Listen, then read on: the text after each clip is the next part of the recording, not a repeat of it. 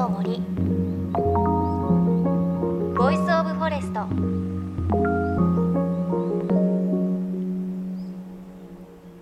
おはようございます。高橋真理恵です。今日はメッセージからご紹介したいと思います。福島県の黄色うさぎさん54歳の方からいただきました。2月13日深夜、寝ようかなと思っていた時にいきなり揺れ出して、あっという間に周りは倒れた家具や冷蔵庫など中身が飛び出し、足の踏み場もなく、3月11日を思い出す悪夢。福島市はまだ一部を除きインフラは大丈夫だったからよかった、1回目よりはまだ気持ちはしっかり持てた、何事も経験だと感じましたといただきました。ね、本当に地震驚きましたよね。関東地方も揺れて、震源が福島だということを聞いて、本当に東北のいろんな方の顔を思い出して、あーと思って胸が痛くなったんですが、 SNS なんかをいろいろチェックしていましたら、今ねいろいろ話題になっていますが、クラブハウスという iPhone で聞くことができる音声配信アプリがあって、そこで女川で仲良くしているかまぼこ屋さんの社長高橋正樹さんが現地の様子をリポートしてくださっていました。本当に地震直後からリポートをしていて、ライフラインの状況であったり、あと現在の周りの状況であったり、何よりも早く分かりやすい情報がね聞くことができて、ああ音声配信アプリすごいなと思ったんですが、アプリの中で現地の方同士でも会話できるんですよね。多分災害の時、現地の方あれを聞いているとすごく安心されたんじゃないかなということを感じました。今ちょっとね iPhone だけでしか聞くことできないんですが、有事の際あれをね多くの方が聞くことができたら、情報という面と、あと心に寄り添うという面ですごくねいいアプリじゃないかなということを感じました、ね、でも本当にこう地震のね被害に遭われた方、あと怖い思いをねされた方たくさんいらっしゃると思うので、本当にお見舞いを申し上げたいと思います。さあ JFN38 曲を結んでお送りします。命の森ボイスオブフォレスト。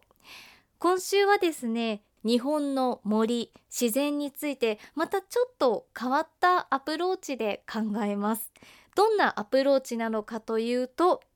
地形なんです。お話を伺うのは東京すり鉢学会という不思議な団体の代表の方です。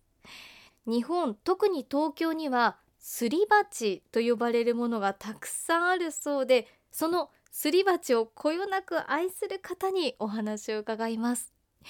JFN38 局をネットしてお送りします。命の森ボイスオブフォレスト、今日も最後までお付き合いください。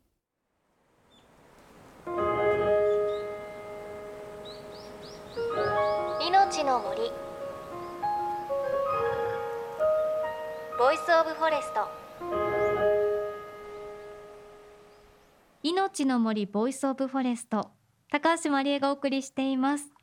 さあ今日お越しいただいたのは東京すり鉢学会代表の皆川典久さんです。皆川さん、よろしくお願いします。はい、よろしくお願いいたします。さあ皆川さんですが、ブラタモリ、タモリクラブなんかでもお見かけする方です。タモリさんが大好きな地形をめぐるお散歩のプロフェッショナルでいらっしゃいます。で、そんな皆川さんが長年ウォッチし続けているのがすり鉢ということで、皆川さん、まず改めてなんですが、この、はい、すり鉢って何ですか？すり鉢状のくぼ地のことなんですけれども、東京坂が多いっていうことで有名じゃないですか、はい、ですけれども実は東京の山の手はですね、非常に凸凹地形でして、たくさんのすり鉢状のくぼ地があるんですよ。心当たりどっかありますかね？なんか今その前にすり鉢っていうのがびっくりしました。山があって谷とかじゃなくて、ではないんですよ。山あり谷ありじゃなくて、平らな大地とすり鉢状のくぼ地なんですね。ですからなかなか気がつかない。例えば地名で言うと、四谷とか市ヶ谷とか千駄ヶ谷とか幡ヶ谷とか、東京って谷のつく地名が多いの気がつきますかね？本当ですね、ということはですね、そういったところには必ずやっぱ谷間があって、谷間の集落が今の町につながっている。まさにこう東京はですね、谷に着目するといろいろ歴史とかですね、個性が見えてくるんですね。そうか、谷つくとこすごい多いですね。で、久保もですね、例えば大久保っていう地名ありますけれども、あれはもともとはですね、やっぱり久保地の久保、今大きいに久しいに保つですけど、書きますけれどもね、その他にも例えば荻窪とかですねありますし、それから水に関係する地名も意外と多いですよね、下北沢とか池袋とかですね、そういうふうにですね、実はその東京の地形非常に面白いんですけれども、特にすり鉢状のくぼ地がたくさんあるということで、それを紹介してます。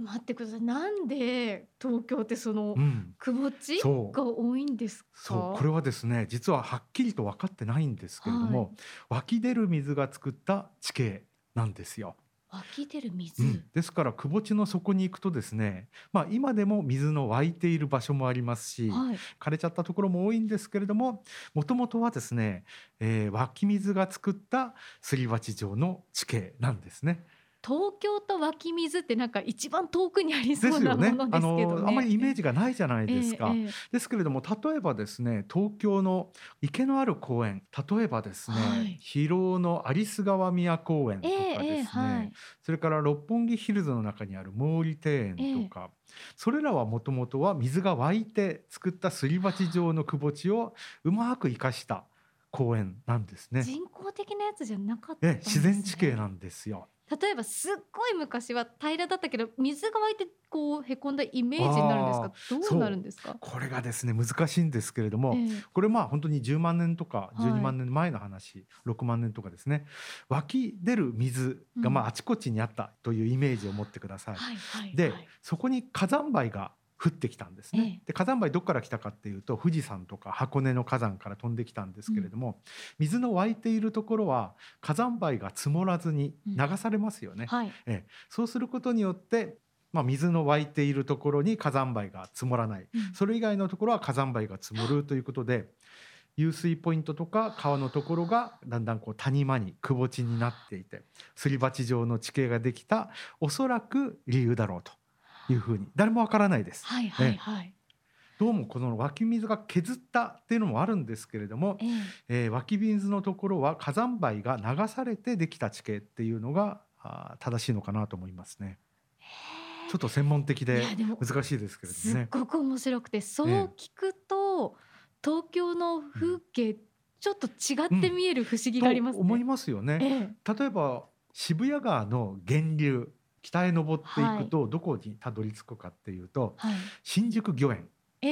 で新宿御苑入ったことありますかね？ありますあります。気持ちいいですね。池がいくつかあるじゃないですか、あれらがですね渋谷川の水源の一つで、もうちょっと正確に言うとですね、その新宿御苑よりも西側にある天龍寺っていうお寺、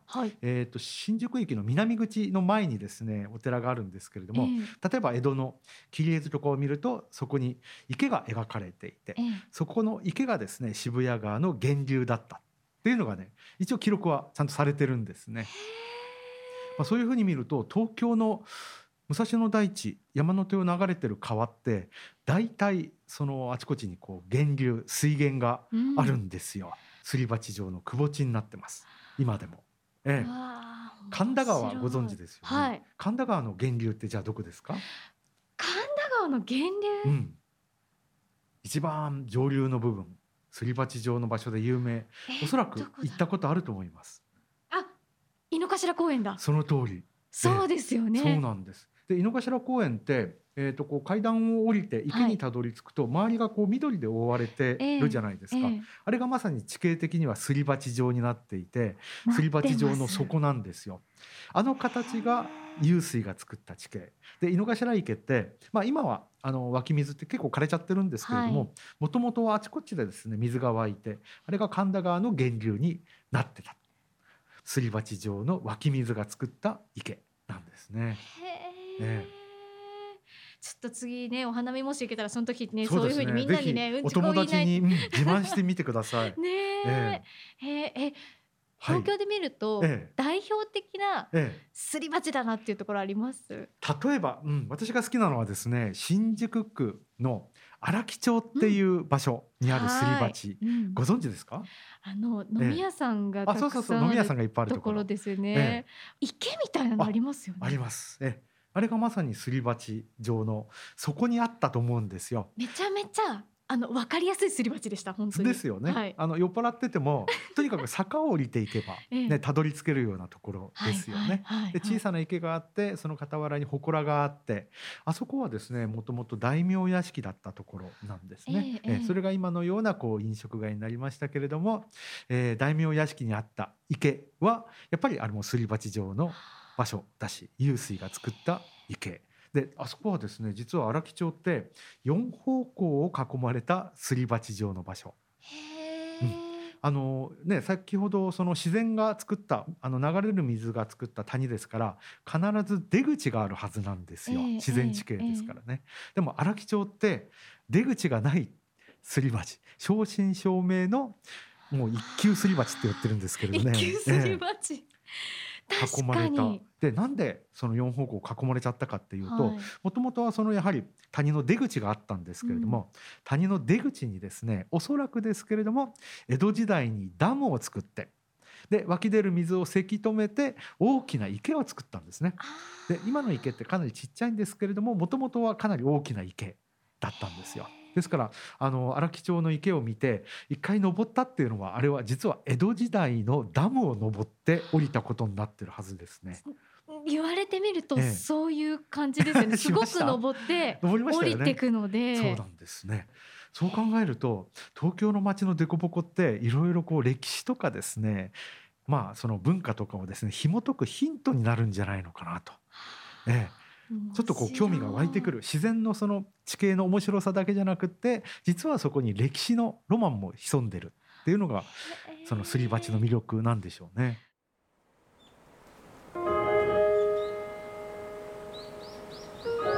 命の森、ボイ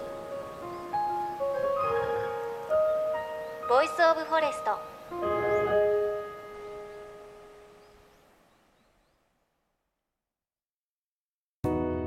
JFN38 局では東日本大震災で被災した沿岸部や全国の震災による津波被害が予測される地域に津波から命を守る森の防潮堤を作る鎮守の森のプロジェクトを支援する募金を受け付けています。この命を守る森づくりに取り組んでいる AIG 損保は、中小企業のリスクにフォーカスした損害保険のラインナップビジネスガードを法人会、納税協会会員の皆様に提供しています。 AIG 損保ではビジネスガード新規契約1件につき1本のどんぐりの苗木を植樹する命を守る森づくりを通じ、被災地の復興、全国の防災減災に取り組んでいます。命の森ボイスオブフォレスト、今週は東京すり鉢学会代表の皆川典久さんに、東京の至るところに存在するすり鉢、すり鉢状の地形をめぐるお話伺いました。いやー、すっごく面白くって聞き入っちゃいましたね。東京の街って確かに歩くとすごくこう坂が多かったり、なんかこう山あり谷ありの地形なんだなって思ってたんですが、そうではなくて、ざっくり言うともともと平らな大地があって、そこに何か所か湧き水が湧いている場所があったと。で、その湧き水のところには、火山灰がね積もらず、火山灰が流されてこうすり鉢状の地形ができた。ただこれね、誰にもわからないんですけどねっていうのが、なんかねすごいロマンがあるお話に感じて、それを聞いてからちょっとこうすり鉢を意識するようになったというか、なんかね街歩きがね楽しくねなって、あ、ここももしかしたらじゃあちょっと下がってすり鉢状っぽいから、昔は湧き水だったのかな、湧き水があったのかななんて考えると、すごくね楽しくなりました。ぜひぜひ皆さんもちょっとすり鉢意識してお散歩ね、東京の街してみると楽しいかもしれません。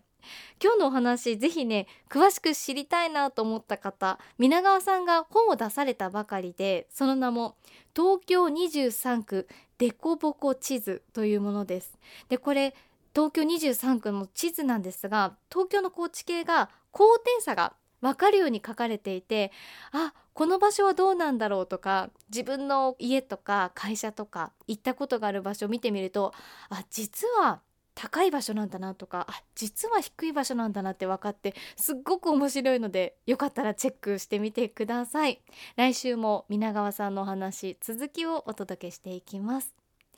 また番組ではあなたの身近な森についてメッセージお待ちしています。メッセージ番組ウェブサイトからお寄せください。